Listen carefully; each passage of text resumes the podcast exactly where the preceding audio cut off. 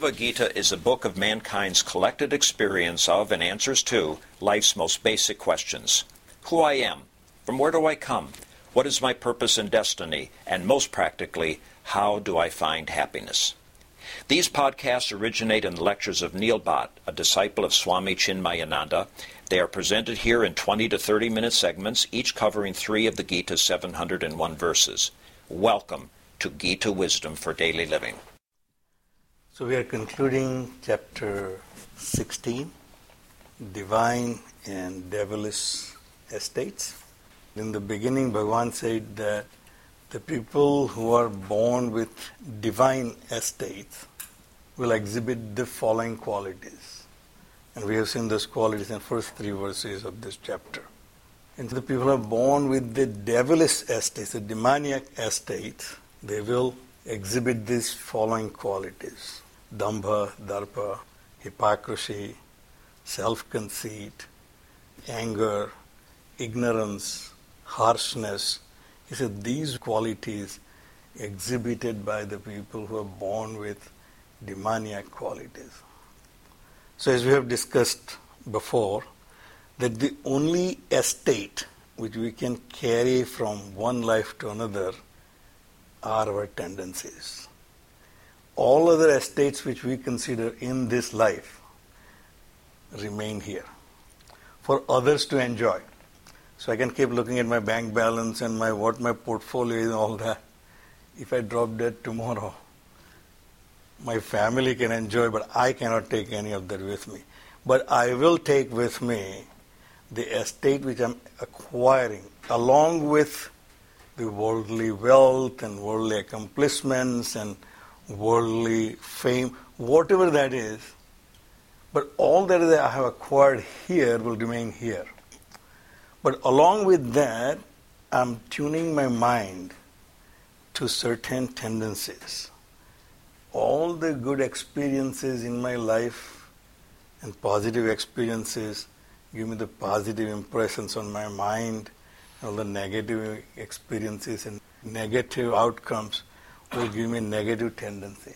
So I am constantly fine tuning my inner equipment, my subtle body, constantly shaping it with my tendencies. So my tendencies continue to get fine tuned depending on what I consider is good, what I consider bad in this life.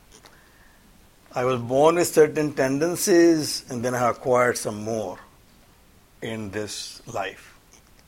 I was born with some vasanas and I exhausted some vasanas in this life, but acquired some more. So my karmic balance continue to accumulate over one life to the other.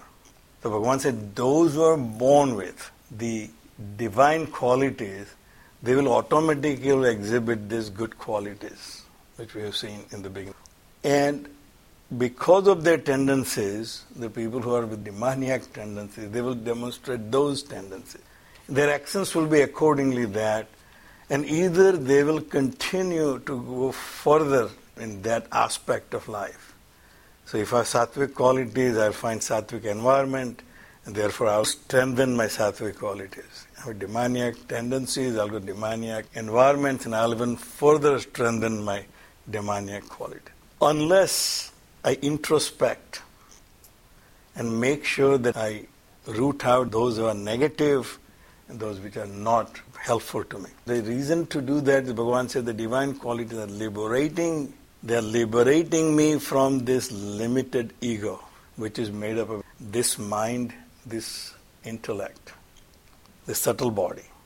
The subtle body remains intact from one life to another. And subtle body, as we have seen, is made up of four parts mana, buddhi, chitta, and ahankar. That ahankar, that I am the doer, that notion that I am an entity who is the doer is an ego. All the negative tendencies will bind me to that notion that I am this limited entity is the doer. Bhagavan said those sattvic tendencies, the divine tendencies, will liberate you from that notion. Because of the knowledge that I'm not this mind, I'm not this intellect, but I'm something other than these two. I'm higher than all these three the body, mind, and intellect will liberate me from that. So, therefore, Bhagavan said, it is your duty as a human being is to strengthen those qualities in you and not indulge into the demoniac tendencies. And then the rest of the chapter, we have seen how a person with those negative tendencies will behave. First of all, ignorance. Ignorance about his own self, ignorance about what is right, what is wrong, and therefore he will consider that this world has no reality other than the material world that I experience. Material world includes I as this body and the world outside is the reality. There is no other reality. Seeing is believing. If I cannot see it, I don't believe it. So there is no other existence, there is no higher reality other than this material world. Materialistic view of this world, where only gain in the material world is the goal of life. I want to accomplish whatever I can by any means and be happy. So Bhagavan said that tendencies, that kind of wrong thinking will lead you to more and more toward this behavior which was described in this chapter. Three gates to hell. Kama, Krodha, Tatha, Lobha. It's the root cause is Kamaha. Desire is the root cause of all my problems and all the problems in the world. If the desire is controlled, then all my problems can go away. If I have a desire and I try to fulfill this desire in this material world, and if I do not get success, then I'll be angry. And if I get success, then I'll be greedy. I want more and more of it. I buy one real estate and be successful. I want to buy more and more and more till everything collapses one day. So Bhagavan said that these three you should be avoiding at any cost. Therefore, the final prescription in this chapter is avoid these three. Kama, Krodha, Tatha, Lobha. You don't have to avoid all three, just one. Desire. Not the normal desire of living my life. To live my life, there will be short term desires. I'm hungry, I'll have desire to eat, and I'm thirsty, I have desire to drink water. These are not the desire we're talking about.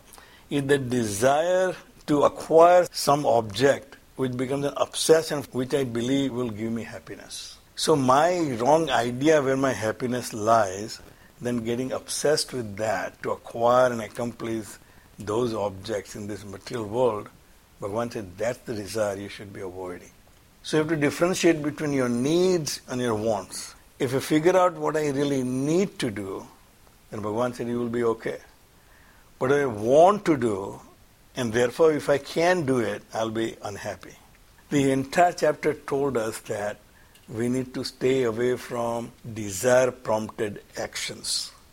My actions should be guided by what is right and what is wrong. As we have seen in the entire Bhagavad Gita so far, that Karma Yoga, the spirit of selfless actions. All actions performed in the spirit of yajna are liberating. All which are not performed in the spirit of the greater good are binding. If you're going to live in this world, your desire should be aligned with your dharma. Where one of the slokas we have seen is the I am the dharma aviruddha kamaha. I am the desire that is not in contradiction to my dharma. So my desires are aligned with my dharma. The dharma of a person or a thing or a being is that which makes you who you are. Dharma of sugar is to be sweet, dharma of salt to be salty. If you take that away from that, salt is not salt and sugar is not sugar. So dharma of a human being is what makes me a human being if I align my dharma with that. The difference between the rest of the animal kingdom and human being is we have intellect, which gives us the choice to decide what is right and what is wrong for me. You are not guided just by instincts, you are guided by intellect. Intellect tells you what is right, what is wrong. And he say, as long as I use that intellect for guiding me to be who I am, Bhagavan said those desires are okay, but other desire prompted actions will bind you. So the last two verses say, Yam Sastra Vidhim Utsrajya Vartate Kamakaratah Na Siddhim Avapnoti Na Sukham Na Param Gatim. Those who having set aside the instructions of the scriptures act under the impulse of desire only.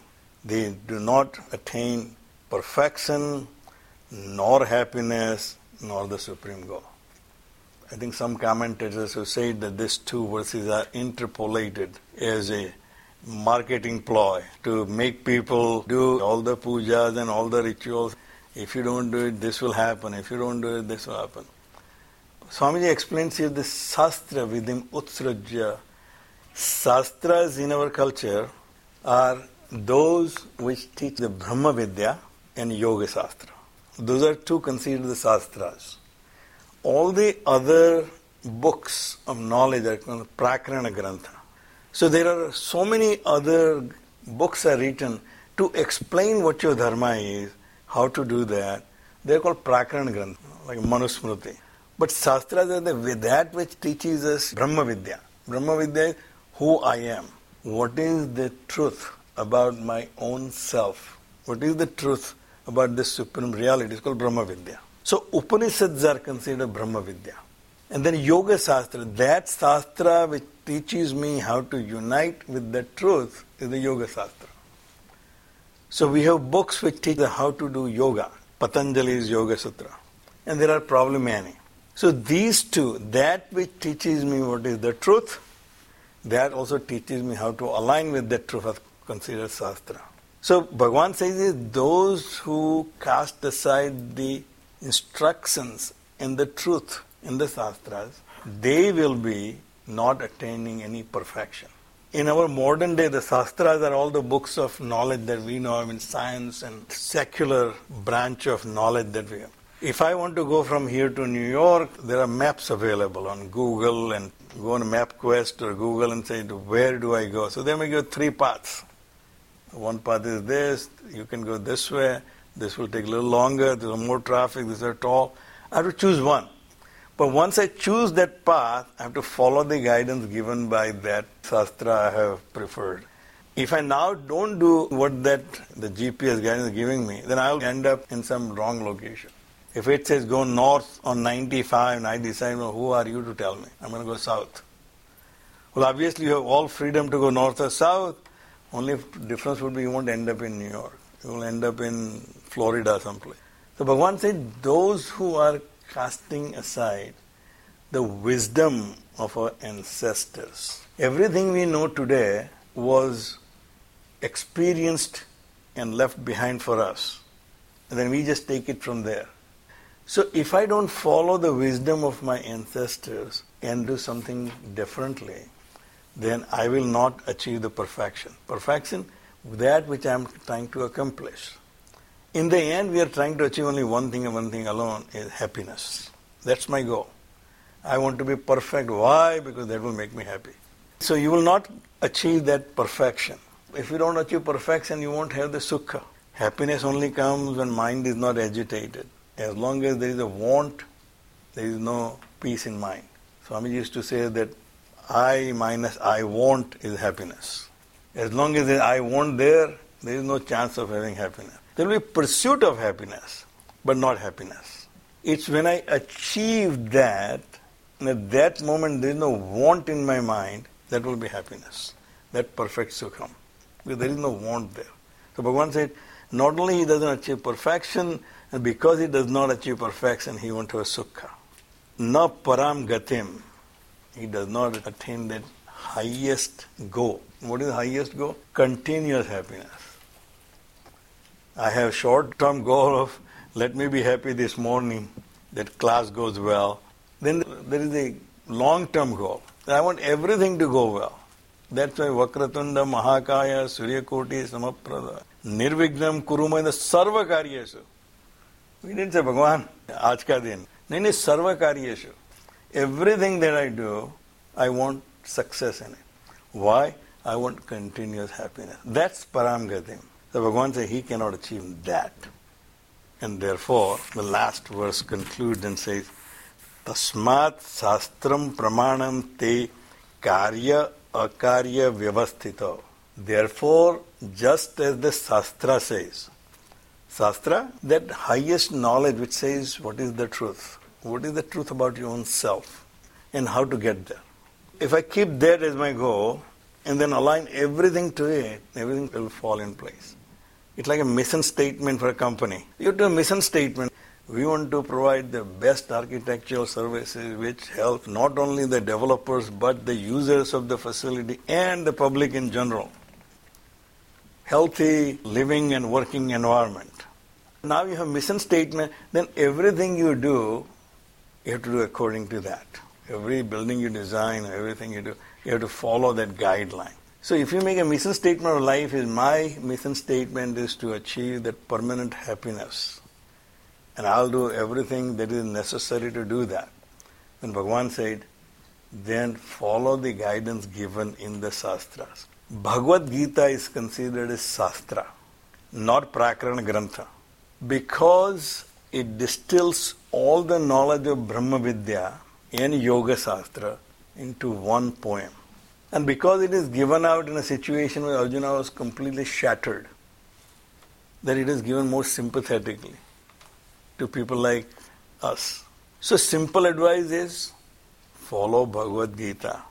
What it says to be done, what should be avoided. तस्मात् शास्त्र प्रमाणम ते कार्य अकार्य व्यवस्थितो ज्ञात्वा शास्त्र विधानुक्तम कर्म कर्तुम इह अर्हसि So therefore know what the scriptures say, what ought to be done and what not to be done. Having known that, thou shalt act here in this world. So that the final advice Bhagavan gave in this chapter that for you the safest path is to consult your Shastra. It's like refer your books as many times as you can. Swamiji used to say that Gita is like owner's manual. When you buy a car, you get an owner's manual. If you refer to the owner's manual and do all the things which the owner's manual say about your maintenance, your car will run fine. But if you don't, then obviously your owner's manual will be very in a good condition, but not your car. So Bhagavan said that follow the guidance of Yoga Shastra and then live your life accordingly. At the end of every chapter, there is Sankalpa Vakya. In olden days, when there were no books, you should know when the chapter ended and the new chapter is going to start. So in Upanishad, in the beginning, there will be a Shanti part, such as Sahana Vavatu, Sahana Bhunaktu, Badram Karne Visnunayama Devaha. That's a prologue. And the epilogue was you will repeat the last verse twice. So those who are chanting, they will know that, okay, once I have repeated verse, that chapter ended, new chapter starts. In Bhagavad Gita, at the end of every chapter, there is Sankalpa Vakyas. Here it says, Om Tatsaditi Srimad Bhagavad Gita Su Upanishadsu Brahma Vidyayam Yoga Sastre Sri Krishna Krishnarjuna Samvade Daiva Asura Sampat Vibhag Yogo Nama Shodashodhyaya. This Sankalpa Vakya remains same in all chapters except the name of the chapter and the number changes. So it clearly says here, this Sankalpa Vakya tells us, make a firm resolve that what I am learning is Brahma Vidya, Srimad Bhagavad Gita, so Upanishadsa. Upanishad is one which gives me the knowledge about myself. Because it's an Upanishad, it's a Brahma Vidya. It tells me who I am. It's also Yoga Shastra. It also tells me instruction about how to connect myself, this limited self, to the higher self. And therefore, now I confirm that I have learned chapter 16 named Daiva Asura Sampad Vibhag Yoga. And I will move on to the 17th chapter. So that's a Sankalpa Vakya. ॐ सर्वे भवन्तु सुखिनः सर्वे सन्तु निरामयाः सर्वे भद्राणि पश्यन्तु मा कश्चित् दुःखभाग् भवेत् ॐ शान्तिः शान्तिः शान्तिः। हरिः ॐ श्रीगुरुभ्यो नमः। हरिः ॐ